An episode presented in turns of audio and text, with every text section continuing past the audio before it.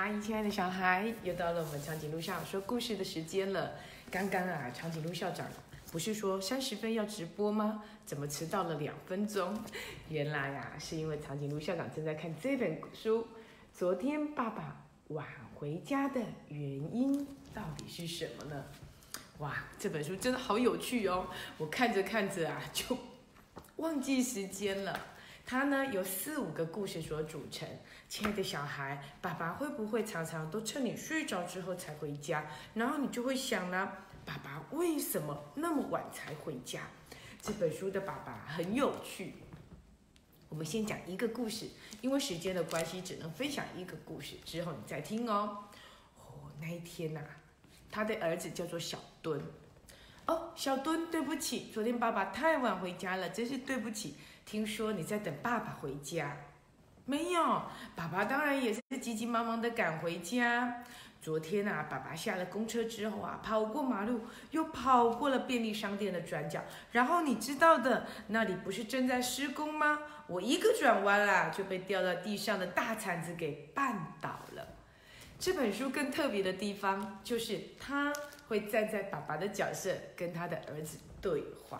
好了，爸爸被大铲子给绊倒了，然后呢？嘣的一声，发出了好大的声响。没有，爸爸才没有哭呢。嗯，因为爸爸很厉害呀、但是旁边竟然有人小声的说：“哈，摔倒了。”我还以为没人看到呢。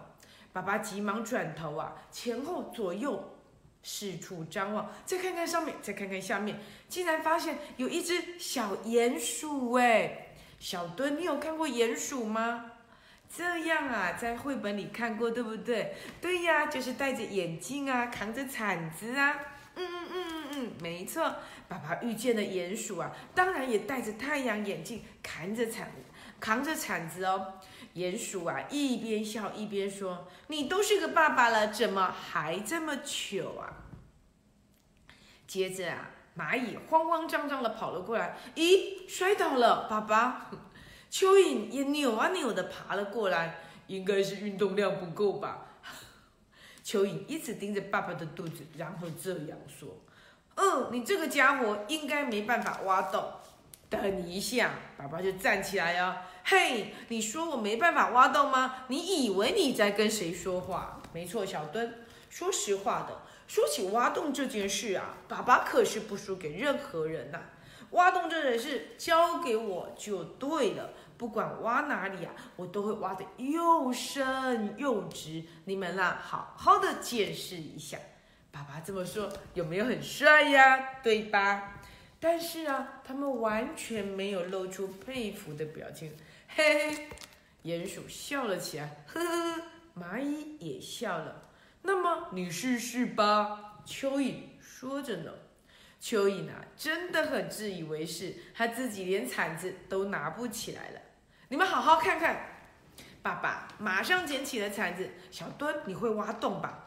挖洞的时候啊，节奏很重要哦。嘿呦吼，嘿呦吼，这就是节奏哦。好，黑的时候呢，说黑的时候就把铲子插到土里头，悠的时候呢，就把土给铲起来。说吼的时候呢，就把土给拨到外面去。挖土的时候啊，要拉一下铲子，这样挖得动的小秘诀，我们一起来试试看哦，亲爱的小朋友。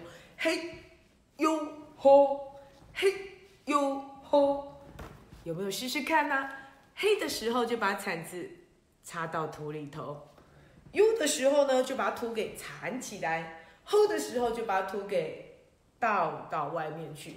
嘿呦吼，亲爱的小孩，爸爸有说哦，嘿呦吼，这个节奏很重要，这样子啊就可以把土把洞挖得又直又深。爸爸就照着嘿呦呼嘿呦嘿呦的节奏，开始挖起了脚边的地。渐渐呐、挖到了膝盖那么深，挖到了腰那么深，不一会儿啊，连爸爸的头都在洞里头。这时候爸爸很骄傲，怎么样？怎么样？爸爸停下来休息一下，传来欢呼声：“哇，怎么挖的这么快呀？这个洞真的挖的太好了，好厉害呀！”围观的观众啊，不知不觉变多了，总共有十只的鼹鼠，蚂蚁更来了一百多只。蚯蚓，蚯蚓还是只有一只，反正它也帮不上什么忙。正当我这么想的时候啊，蚯蚓啊急急忙忙地跑到洞底，就说：“按照这个速度，说不定赶得上哦，快快继续挖，赶赶上赶上什么啊？”嘿，在爸爸提问之前呢，鼹鼠跟蚂蚁们就纷纷的跳进洞里面，一边用很快的速度唱着歌，一边开始挖起洞来了。嘿嘿呦呦吼吼吼，嘿嘿呦呦吼吼吼的吼，嘿嘿呦呦吼吼吼，嘿嘿呦呦吼吼吼的耶。之前爸爸觉得鼹鼠和蚂蚁这种小动物，就算一百只、一万只都帮不上什么忙。但这可是大错特错哦！大家同心协力啊，挖洞的工作就变得越来越顺利了。蚂蚁呀，也帮了一个好大的忙，因为呀，蚯蚓在前方带头，直直的往地心挖了一条很细很细的隧道。好让大家挖的洞啊，能够保持笔直不歪斜哦。爸爸这才发现呐，原来蚯蚓这么的聪明呢。嘿嘿呦呦呼呼呼，嘿嘿呦呦呼呼呼。哇，所有的人啊，继续按照挖洞的节奏继续挖着。当爸爸满身大汗抬头往上看的时候啊。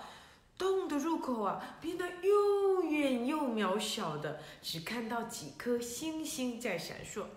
问题是，到底要挖到哪里去呢？到底要赶上什么事呢？正当爸爸这么想的时候，蚯蚓突然回过头来，嘘，大家停止了唱歌，也停下了手边的工作。听到了吗？听到了吗？小朋友听。仔细一听啊，果然听到咕哦咕哦的奇怪声，那是什么声音呢？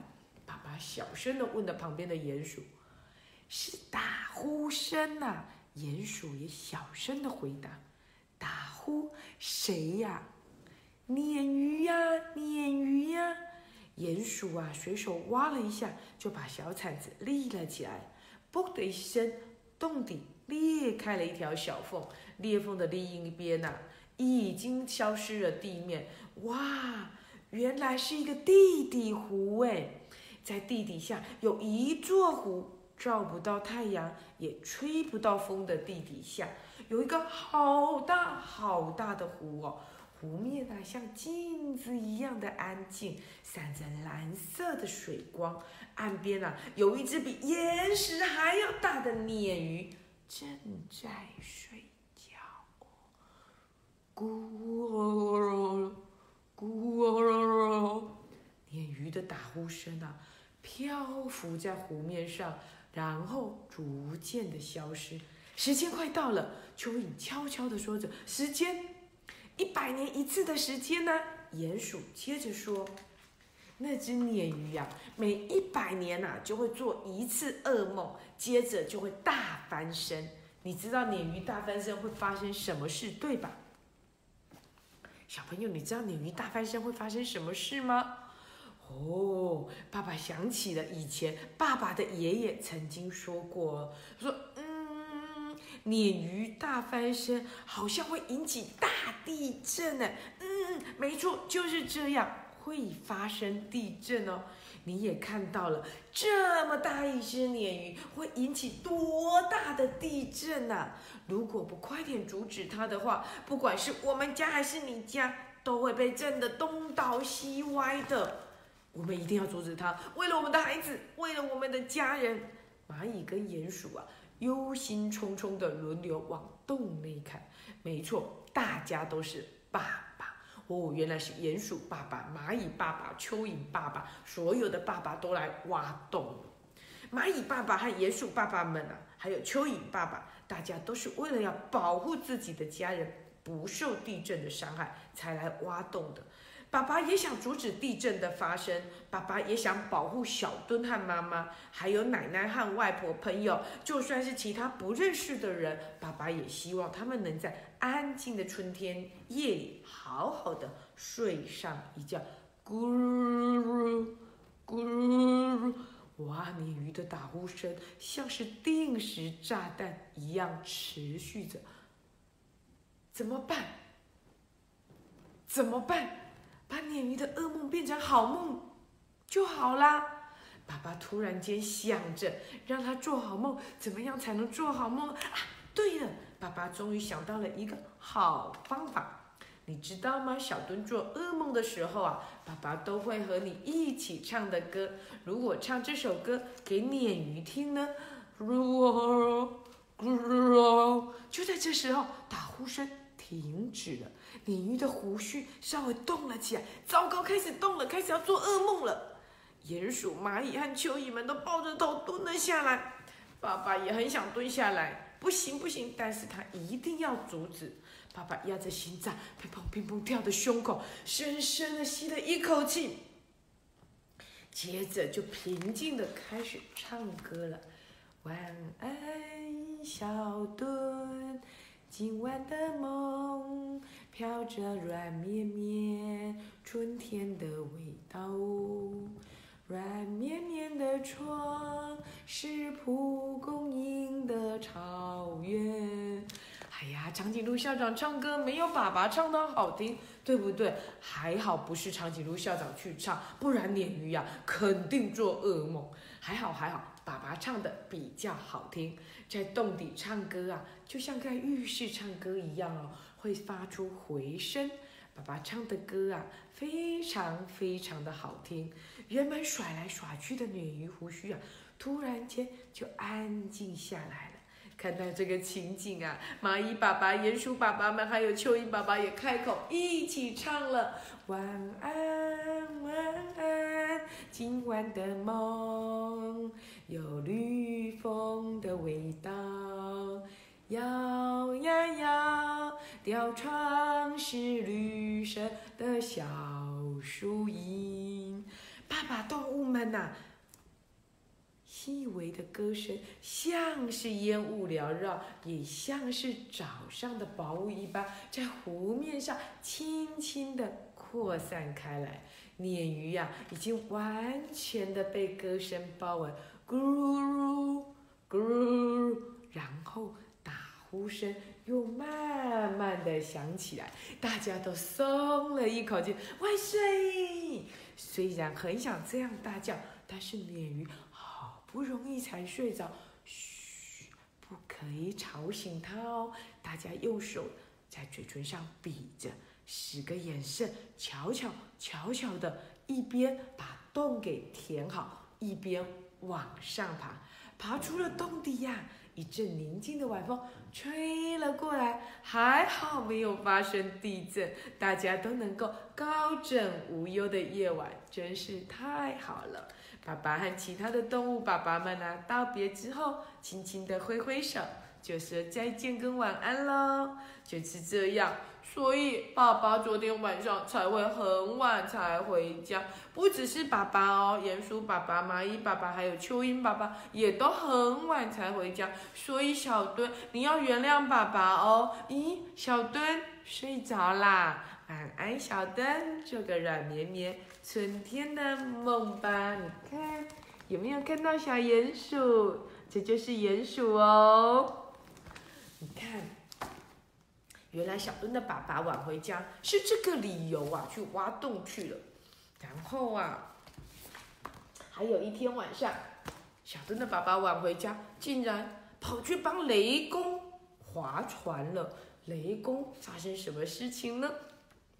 哇，故事真的好有趣哦！亲爱的小孩，你一定要接出来看哦。虽然它好多字，但是你一定会看得懂的。而且啊，它真的好有趣哦！亲爱的小孩，下次爸爸晚回家，你就要问问爸爸，为什么爸爸你今天晚回家？说不定爸爸也去做了一件很特别的事情哦。今天的故事到这里结束了。这个礼拜六我们要运动会哦，早点睡，晚安。